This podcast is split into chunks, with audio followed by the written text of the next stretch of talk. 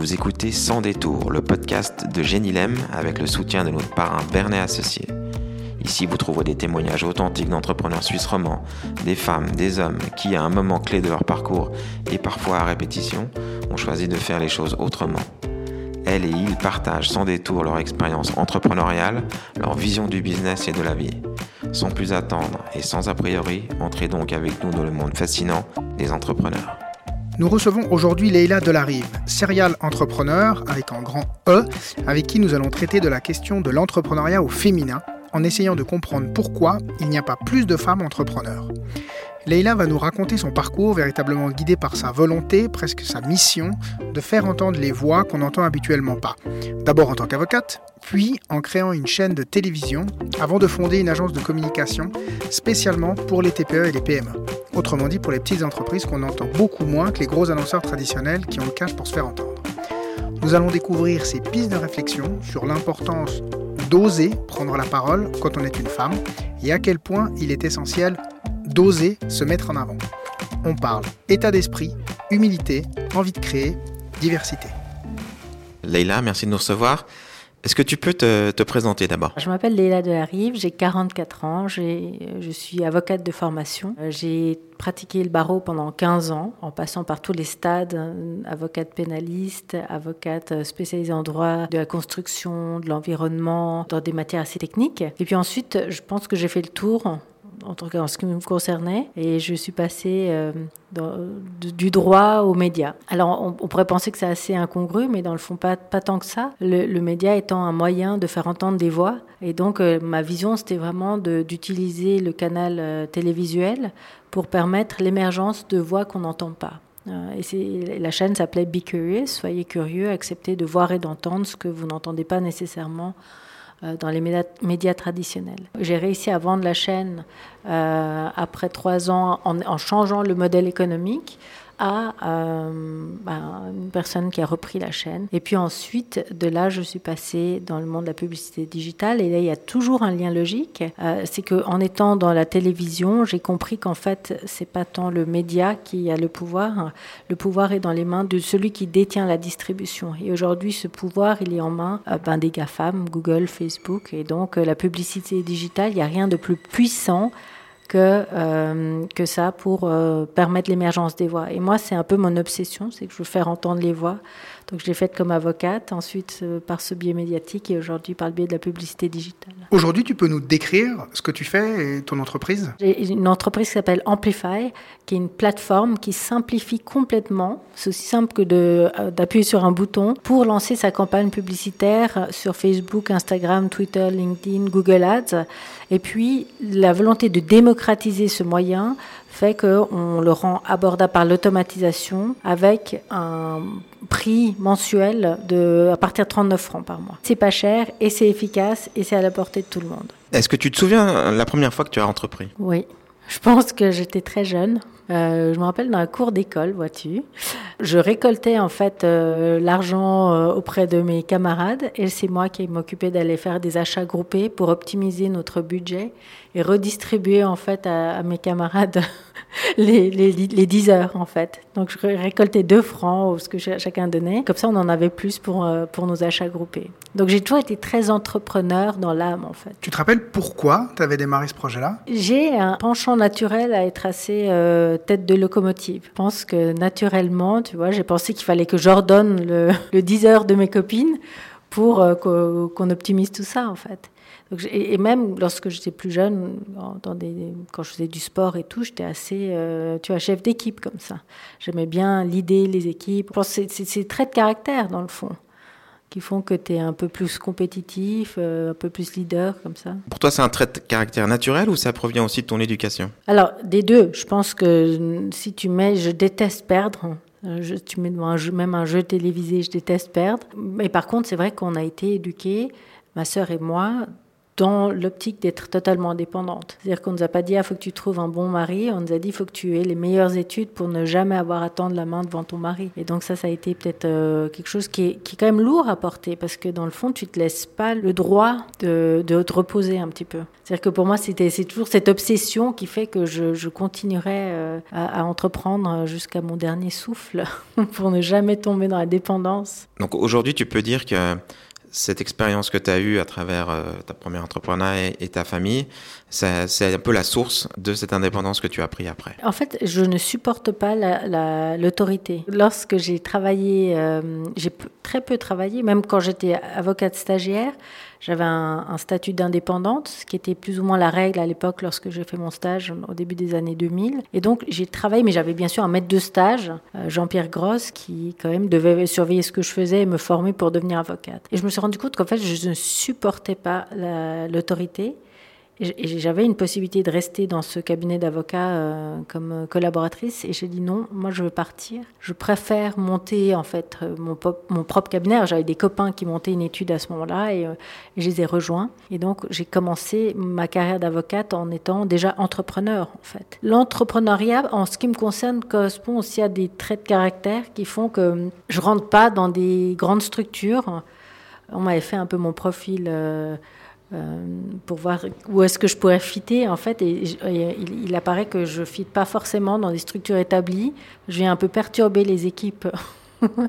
Donc il vaut mieux que je monte une équipe et qu'ensemble on arrive à construire ensemble euh, un projet. Et tu dirais qu'aujourd'hui dans toutes les différentes entreprises que tu as pu monter cette, cette soif d'entreprendre elle est liée à ça elle est liée à cette soif d'être euh, indépendant? Indépendant mais aussi le côté création. C'est-à-dire que j'adore créer j'ai un côté hyper créatif qui, n'allait pas forcément avec le métier d'avocat, parce que quand tu es trop créatif, il faut quand même que tu acceptes le cadre établi par la jurisprudence. Et puis moi, j'arrivais toujours avec des, nouveautés. Alors les, juges, des fois, me regardaient un peu dépités en me disant mais qu'est-ce qu'elle nous sort aujourd'hui pour euh, Et en fait, il y avait des jurisprudences qui n'avaient plus lieu d'être non plus. Et donc ce côté très créatif fait que je l'exerce à ce stade de ma vie par de l'entrepreneuriat.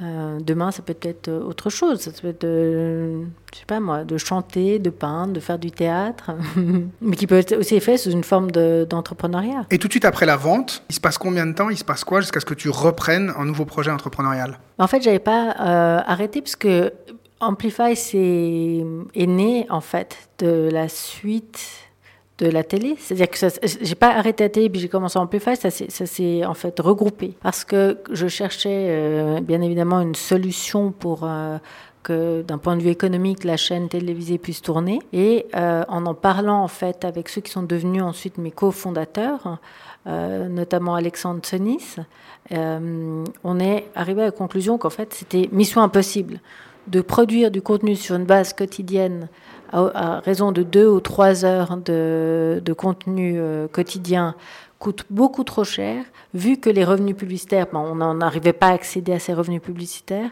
il y avait un gap qu'on remplirait jamais. Puis on arrivait à la conclusion, enfin lui me disait, si ta mission à toi, c'est de faire émerger les voix qu'on n'entend pas, il faut que tu t'appropries en fait ce pouvoir de la distribution, le pouvoir de la pub. Donc Amplify est né de cette, de cette vision-là en disant, OK, alors on va donner accès aux plus petits à ce pouvoir de la distribution. Puis on avait imaginé un système de crowdfunding où tu pouvais dire à ta famille, à tes amis, ok, je viens, je mets 5 francs, puis je t'aide à, à, puber en fait ton contenu. Mais c'était un peu compliqué parce que les, euh, initialement les, les, ONG, enfin on était en 2018, Aujourd'hui, ça ferait beaucoup plus de sens parce qu'on est plus dans l'ère de l'advocacy. On était beaucoup moins en 2018. Et, donc, on a un peu de peine à, convaincre euh, les ONG de nous suivre dans l'utilisation de la publicité sous une forme de financement participatif. Donc, on a, marqué un pivot. Et 2019, on est vraiment allé là où on a identifié le besoin, parce qu'à force d'aller présenter notre projet Amplify, les, petits commerçants, les, acteurs économiques de plus petite importance disaient ah, mais moi, j'en aurais besoin pour moi, en fait. Et donc, on a dit, à un moment donné, je me rappelle, je suis rentrée un jour euh, au bureau, j'ai dit, OK, maintenant on ouvre au commerce parce qu'on ne voulait pas les garder pour les, les causes euh, idéales. Et on a dit, non, maintenant on l'ouvre au commerce.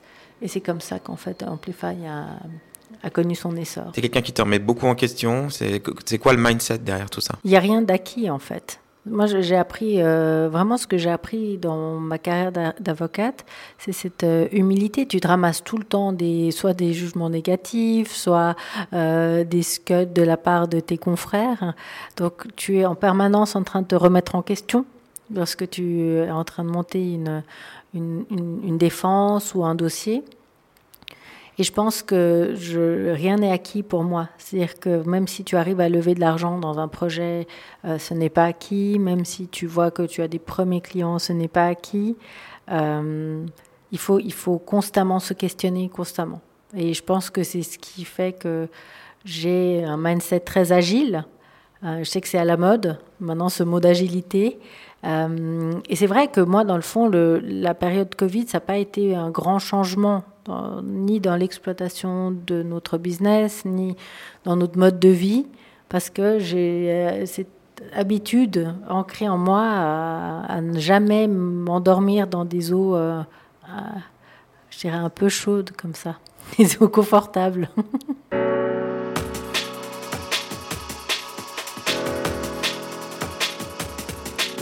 Moi, j'aimerais t'entendre, on parlait tout à l'heure en préambule, il y a quelque chose qui est très important pour Lem, c'est l'entrepreneuriat au féminin. On en parlait, on a à peu près deux tiers de, femmes qui viennent à nos formations et, on accompagne seulement 20% de femmes. Est-ce que tu fais le même constat que nous? Oui, euh, j'ai dû aller euh, lundi à Zurich pour euh, pitcher Amplify. J'étais la seule fille sur 15 garçons en fait. Comment t'expliques ça? Je sais pas. J'ai vraiment, en fait, j'aimerais avoir une explication rationnelle, j'en ai pas, donc ça va être très subjectif ce que je vais dire. Je pense que, de fait, à partir d'un certain âge, les filles se mettent en retrait euh, sur la scène euh, publique, sur le devant de la scène. Elles vont tout de suite prendre des postes un peu plus, euh, je dirais, subalternes, ou qui sont tout aussi importants, mais on les voit moins. Elles sont moins, moins visibles. Et puis, il y a moi, donc cet été, j'ai monté un camp pour les filles de 15 à 17 ans euh, qu'on a intitulé le Girls Leadership Camp. Et on dit oui, mais pourquoi vous réservez ça aux filles? Je dis parce que je constate quand même, moi j'ai une fille de 16 ans et j'ai euh, des nièces qui ont aussi euh, cet âge-là ou, une vingtaine d'années, et les filles ne se mettent pas en avant. Alors est-ce que c'est la société qui le fait? Est-ce que c'est le système éducatif qui le fait? Euh, est-ce que c'est le système familial où la mère euh, doit euh, servir de modèle et que peut-être on n'a pas assez de mamans qui, se, qui sont entrepreneurs? J'en sais, sais rien, mais y a, en tout cas, la société ne, ne, nous aide pas. Et puis lorsqu'on est une femme, on, on, catégorise en tant que femme entrepreneur, par exemple, ou femme d'affaires, ou, ou femme de je ne sais pas quoi. Euh, et moi, je trouve qu'on ne devrait pas avoir cette notion. Alors, c'est contraire à ce que je viens de vous dire, parce qu'on a fait ce Girls Leadership Camp. Et moi, j'aimerais qu'il n'y ait pas, j'aimerais un leadership camp pour filles et garçons, en fait. Mais je, me rends compte quand même qu'il y a un travail à faire euh, en amont euh, et, libérer peut-être de biais inconscients, de, de joues c'est l'histoire de, de, de, de l'humanité qui, dans le fond, se reflète à un moment donné. Alors, est-ce qu'on va encore évoluer? Je l'espère, je le pense. Euh, mais comment? Ben, voilà, Par des initiatives euh, comme celle-là. Et, et, et, j'appelle vraiment les femmes, c'est d'être entrepreneur, c'est aussi de reprendre un peu les rênes de son destin en main et de ne pas attendre, effectivement, de se retrouver après un divorce. Euh lorsque la pension alimentaire ne suffit pas, c'est souvent ça. Hein. les divorces sont des causes d'appauvrissement et pour les hommes et pour les femmes, et, ne pas être forcé dans le fond. Donc euh, c'est vrai que nous, mon mari a une formule et je trouve qu'elle est très juste, c'est être euh, euh, acteur de sa vie en fait. Être entrepreneur, c'est être acteur ou actrice de sa vie. Être une femme aujourd'hui, tu l'as dit, 44 ans avec toute ton expérience et puis à la tête maintenant d'une jolie boîte. Est-ce qu'il y a encore des difficultés parce que tu es une femme Oui et non. J'ai dû lutter contre mes biais. J'ai vraiment dû lutter contre des biais qui me desservaient. Ah, il se trouve que j'ai dans mon conseil d'administration quelqu'un qui s'appelle Serge Raymond, que tu connais. on a beaucoup de discussions euh, sur cette question-là avec Serge. Puis Serge, c'est n'importe quoi. C'est pas, pas parce que tu es une femme que. Euh, mais je pense que, oui, il y a des biens inconscients, mais à un moment donné, il faut qu'on arrive à tous les surmonter. Il y a des biens inconscients parfois quand tu es un homme, puis tu as une femme qui commence à dire tu devrais faire ci et ça, puis tu dis mais pourquoi est-ce qu'elle me donne des ordres? Donc il y a vraiment en fait une cohésion à trouver, une place à trouver, mais je pense que ça doit être la même chose dans un team que tu sois homme ou femme. Les, les, rôles se distribuent naturellement, puis aujourd'hui on se pose pas de questions. Si tu parles avec les équipes, tout le monde, enfin, c'est naturel. Il n'y a pas de homme ou femme, dans le fond, par rapport au, rôle que les uns et les autres jouent. Moi, mon rôle est clairement défini j'ai le rôle de CEO et je dois aller euh, représenter la boîte, lever les fonds, convaincre, euh, endosser la responsabilité en cas de mauvaise décision. Euh, lorsque ça, on a pris des décision que ça marche pas, bah, j'accepte et j'accepte de prendre ce rôle-là. Quel est le rôle aujourd'hui, et je pense que pour les jeunes entrepreneurs, des fois, c'est pas encore très concret, quel est pour toi le rôle de ton conseil d'administration? Qu'est-ce que tu attends de ton conseil d'administration? Il y a plusieurs phases. Hein. Nous, on a une, une phase où on n'était que euh, les cofondateurs euh, dans le conseil d'administration. Et puis, cette phase-là, ben, on ne peut pas nécessairement faire entrer des gens parce que c'est toujours un peu rock'n'roll les débuts d'une start-up. Hein. Tu n'es pas tout de suite euh, dans les chiffres noirs. Hein. Donc, il y a quand même une responsabilité de l'administrateur. Mais à un moment donné où tu entres dans la phase dans laquelle nous sommes, qui est la phase de croissance actuellement, l'administrateur, les administrateurs que nous avons choisis ont chacun vraiment une, compétence dont on a besoin à un moment donné dans le développement de la boîte. Nous, on est vraiment en train d'établir un modèle de type SaaS, donc de Software as a Service, où vraiment on veut aller vers ces abonnements. Euh, et donc, on a choisi des advisors qui ont, enfin des, des membres du conseil d'administration qui ont cette euh, compétence financière, euh, d'autres qui viennent du monde des startups mais qui sont plus avancés, donc ils peuvent nous, accompagner aussi dans l'évolution de, de, ces prochains mois euh, jusqu'à la prochaine étape. Et, vraiment, c'est de choisir en fonction des compétences et aussi des réseaux que chacun peut amener. Parce que bien évidemment, on aura besoin, dans les levées de fonds euh, qui vont arriver, euh, des réseaux des uns et des autres. Euh, donc, donc c'est très important de, choisir correctement parce que ça sert à rien d'avoir des, jolis membres sur le, papier et que derrière il n'y ait pas d'effet. et je pense qu'il y a vraiment cette. Moi, j'ai l'impression que les, les boards se professionnalisent de plus en plus. Enfin, je ne sais pas ce que, vous en pensez, mais de plus en plus, il y a ces formations pour devenir membre des conseils d'administration. Moi, j'en suis une. Euh, je commence là maintenant parce que je ressentais le besoin par, rapport à mon propre board de mieux maîtriser en fait ces aspects euh, juridiques que je ne que je maîtrisais pas euh, suffisamment en fait. Je peux pas être bon en tout hein, comme avocat. Moi, je, puisque je m'occupais des antennes de téléphonie, je ne m'occupais pas des boards. Mais je pense que il y, a un certain nombre d'obligations légales dont on doit être euh, euh, conscient, et puis euh, avoir ben, les, membres qui te donnent les warnings au moment où tu vas peut-être dans le mur, tu vois. Donc il y a une relation de confiance, de beaucoup faire remonter les informations près de son board, c'est important aussi. Choisir des gens au board, c'est quand même quelque chose de très important. On les choisit pour leur vision, pour leurs compétences. Mais finalement, comment on fait? Est-ce qu'on va se prendre dans son réseau? Est-ce qu'on va chercher avec quelqu'un de l'extérieur? Comment, comment on arrive à composer Nous, on a beaucoup discuté avec euh, chaque membre du board. On a eu plusieurs euh, séances. Certains étaient advisors et puis sont devenus membres du conseil euh, par la suite. Mais c'est vraiment d'être sûr, en fait, de, qu'on se comprenne, qu'on comprenne le projet ça sert à rien de faire venir quelqu'un qui a aucune expérience ou aucune compréhension de ce qu'on fait en espérant qu'elle va nous ouvrir son réseau. Ça, ça marche pas du tout. Euh, donc c'est déjà d'être sûr qu'on on match en fait au niveau de, de la vision du projet et ce qu'on veut faire, et puis de la manière dont la personne peut venir et puis nous faire accompagner, nous, nous faire évoluer hein, dans le fond. Et donc nous on a Aujourd'hui, dans le board, euh, par exemple, Marc Gruber, qui est professeur euh, à l'EPFL, qui était l'ancien euh, vice-président de l'innovation, et lui, il est très spécialisé dans tout ce qui est petite entreprise, les, PME en fait. Donc il a cette vision, et quand je lui ai présenté Amplify, ça a fait tout de suite hum, vraiment tilt. Il a dit, oui, mais c'est génial. Donc lui, il, est embarqué, il est très impliqué, il nous, il nous accompagne aussi bien. Je trouve ça vraiment chouette d'avoir quelqu'un de son calibre. On a euh, une autre, une femme. Alors, on en reviendra aux femmes. Ça a été très difficile de trouver. Et je sais qu'il y a le, cercle des femmes administratrices, enfin, qu'il y a beaucoup d'initiatives, mais de trouver la matching partner, on a, on a écrit à plusieurs femmes. On a eu zéro réponse à part une qui est, dans le fond, qui était très bien euh, par rapport à ce qu'on cherchait, qui s'appelle Dorina Thies. Elle, elle est en Suisse allemande, elle est fondatrice de la société, société Pia Vita. Et donc, elle avait cette expérience, comme je disais, de, de start-upeuse et qui est déjà plus en avance euh, par rapport au lever de fonds, etc. Donc ça, c'était pour le côté suisse-allemand, parce qu'on veut aller en Suisse allemande, et puis on veut s'appuyer sur, ces membres-là. Puis après, pour les autres membres, c'était vraiment de chacun, enfin, il y a une compétence financière euh, puisque c'est compliqué, hein, ces structurations financières, les prochains rounds de financement, etc. Ça demande quand même de la finesse et de la connaissance. Et là, on a amené des membres qui, eux, ont l'habitude de, de, de, faire ces levées de fonds et qui peuvent nous accompagner pour ces levées de fonds-là. Euh, donc, euh, c'est pas juste en fait sur juste un nom sur le papier, c'est d'être sûr qu'on se comprenne, parce qu'ils doivent être là aussi, parce qu'il n'y a pas que les beaux, beaux, jours en fait. Il y a plutôt plutôt des mauvais jours que des beaux jours dans une dans une société quand tu montes une entreprise.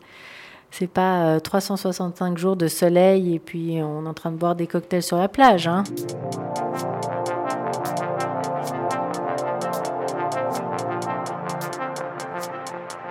Quand tu constitues ton board, il y avait une volonté d'avoir une femme ou plusieurs femmes Oui. Ah oui, moi, c'est ces fameuses discussions que je pouvais avoir avec certains membres du board. Mais moi, je pense que la diversité est essentielle pour euh, l'équilibre d'une entreprise. C'est-à-dire que les femmes vont amener d'autres points auxquels on ne pense pas nécessairement lorsqu'on est un homme. Et moi, je le voyais vraiment sur les dossiers, la manière dont j'ai pu traiter des dossiers en tant qu'avocate lorsqu'on comparait les points de vue entre mes associés et moi-même, on amenait chacun une diversité différente. Moi, j'étais très sensible, par exemple, à tous les aspects environnementaux d'un projet de construction. Et j'ai gagné des, procès euh, grâce à ça. Parce fait, des arguments que d'autres oubliaient d'amener. Euh, donc voilà, je pense que cette diversité, c'est pas juste joli sur le papier. Euh, je pense que c'est un atout et plus une société euh, sera équilibrée au niveau de la manière dont elle constitue euh, à compétence égale, j'entends. Parce que moi, je ne suis pas du tout pour euh, le fait de dire il faut qu'on mette des quotas, etc. Je sais, je sais que certaines vont, sont contre ce que je dis là, mais je pense que si on a les compétences, et nous, on a, on a tant de femmes si compétentes qu'on n'a pas besoin d'un quota, en fait. Il faut juste oser dire haut et fort, je veux entrer dans des, des boards, je veux haut et fort euh, devenir euh, directrice. Et ça, une fois qu'on le dit, on le dira autant que vous, messieurs. Et ben à ce moment-là, il n'y a pas de raison qu'on ne nous accepte pas. Sauf que peut-être qu'on ne le dit pas assez, en fait. Et qu'est-ce qu'on peut faire justement pour que les femmes le disent plus? Ben, Elles ont qu'à venir à mon Girls Leadership Camp. Et si elles n'ont pas 16 ans, on fait comment J'en fais un pour les plus vieilles. non, mais je pense que le, oser prendre la parole, c'est essentiel, en fait et que peut-être moi, comme j'ai cette formation où j'ai, c'était mon métier de prendre la parole euh, du matin au soir, j'ai aucun problème à venir parler en public. Et donc le fait de vraiment d'oser se mettre en avant, d'oser euh, apparaître. Et c'est vrai que aujourd'hui, les femmes qu'on voit qui sont dans des, dans des boards, bah, c'est celles qui ont été très actives en se mettant en avant, etc. Et il n'y a aucune honte à se mettre en avant. Et ça, tu penses que c'est contre-intuitif pour une femme de se mettre en avant? Je ne sais pas si c'est intuitif. Je pense qu'en tout cas, la société n'a pas aidé à ce qu'on euh, se mette en avant. Ou alors, la manière dont on a été mise en avant était très euh, objective. Enfin, comment dire On a été des objets, dans le fond, la manière dont on a été mise en avant jusqu'à présent. Donc il faut, il faut. C'est pour ça que je dis que quelque part, hein, l'expression de ce que je viens de dire, c'est de, cette catégorie de femme d'eux dans laquelle on m'a longtemps mise et de laquelle, pour me sortir de cette catégorie-là, j'ai dû prouver euh, tout ce que je sais faire aujourd'hui. Euh, et donc voilà, il y a une période où tu dois manger ton pain noir et puis accepter d'avancer. Donc c'est plus dur pour une femme? J'aimerais dire non. J'aimerais dire non parce qu'il ne faut pas qu'on pense que c'est plus dur. On doit penser que c'est tout aussi, simple que vous, messieurs. Mais enfin, je sais pas si il faut lire ce livre de Sheryl Sandberg qui, est donc la COO de Facebook. Et puis en français, ce livre s'appelle En avant toutes. en anglais, c'est lean in. Et en fait, dit, quand tu es à une réunion, je sais pas, tu vois, ça peut être une réunion de boîte, euh, fête de fin d'année, les hommes s'assiedent tous à une place, puis les femmes vont vite se mettre tout ensemble dans un coin où elles se mettent moins en avant. Et je trouve que ça, c'est, oui, il y a ce côté, on doit oser en fait. Est-ce que c'est l'éducation qui dit les filles, vous ne devez pas faire ça, les filles, vous ne devez pas. encore une fois, je, n'ai pas la raison sociologique ou psychologique de, cet euh, état de fait, mais il faut euh, être culotté. Avec ton mari, vous parlez euh, toujours d'entrepreneuriat, de, de, nouvelles idées, de... ou de temps en temps il y a un break et puis on parle de complètement autre chose? Ah non, mais on parle quand même d'autre chose, sinon ce serait horrible si on parlait que des, que des affaires. Mais euh, il me pose des questions, il m'expose aussi ce qu'il fait, euh, et moi de même. On peut se conseiller l'un et l'autre. Euh, mais je trouve que ce qui est très appréciable, c'est qu'il n'y a pas d'ingérence ni de ma part dans ses affaires, ni de la sienne dans les miennes.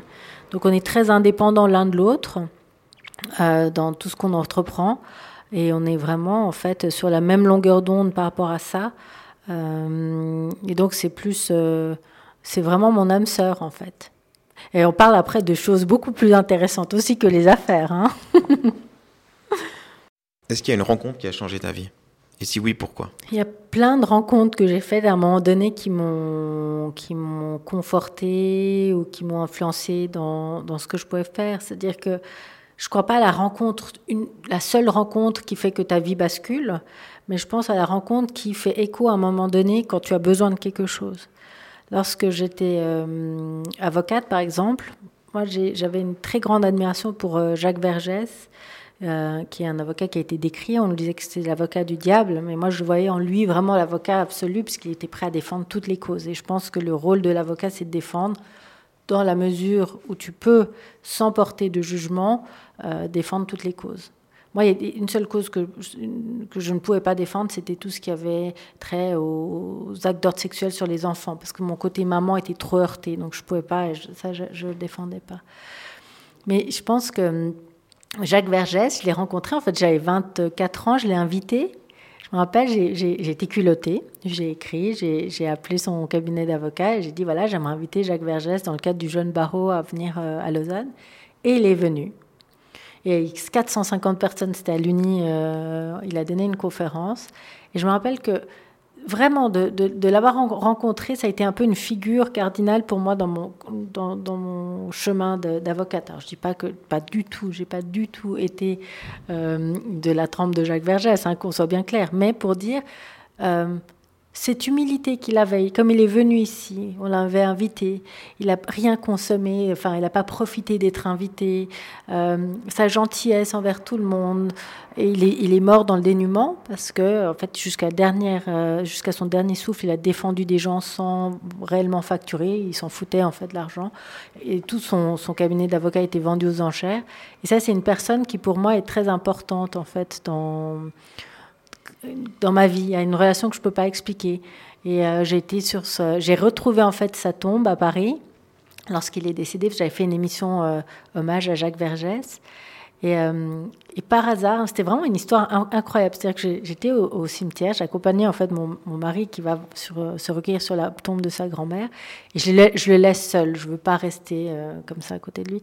Je me promène et, je me dis mais tiens, on est dans. je sais qu'il a été enterré ici, donc je tombe sur un, un jardinier. Je lui dis mais monsieur, est-ce que vous savez par hasard où est la tombe de Jacques Vergès? Il me regarde, dit oui, bien sûr. Puis il m'amène jusqu'à la tombe de Jacques Vergès. Et je me rappelle que je me suis retrouvée là seule devant cette tombe, sur la tombe de Jacques Vergès, avec un rayon de soleil qui arrivait qui éclairait en fait ce moment-là.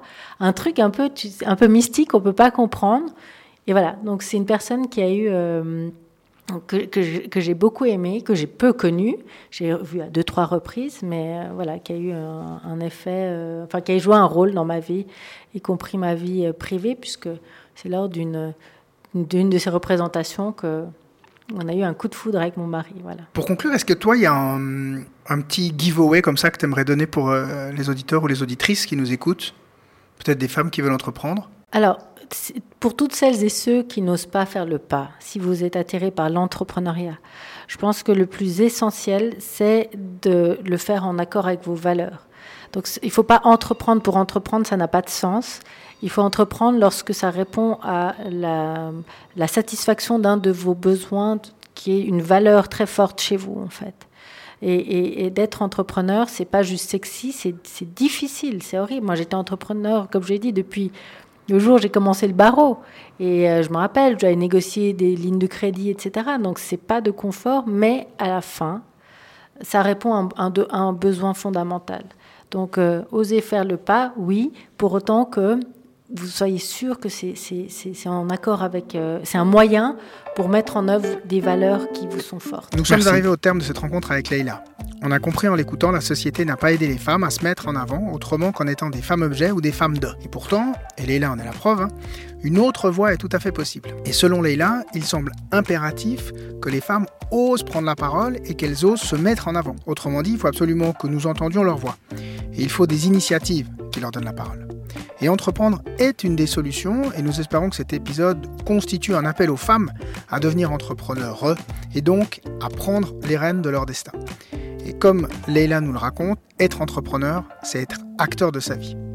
Mais attention, il ne faut pas entreprendre pour entreprendre. On comprend en écoutant Leila que c'est dur, parfois très dur, et ça oblige à sortir de sa zone de confort et à sans cesse se remettre en question et surtout en gardant le cap grâce à des valeurs profondes. Et si vous voulez aller plus loin, n'hésitez pas à lire le livre évoqué par Leila au cours de cet épisode, En avant toute, de Sheryl Sandberg.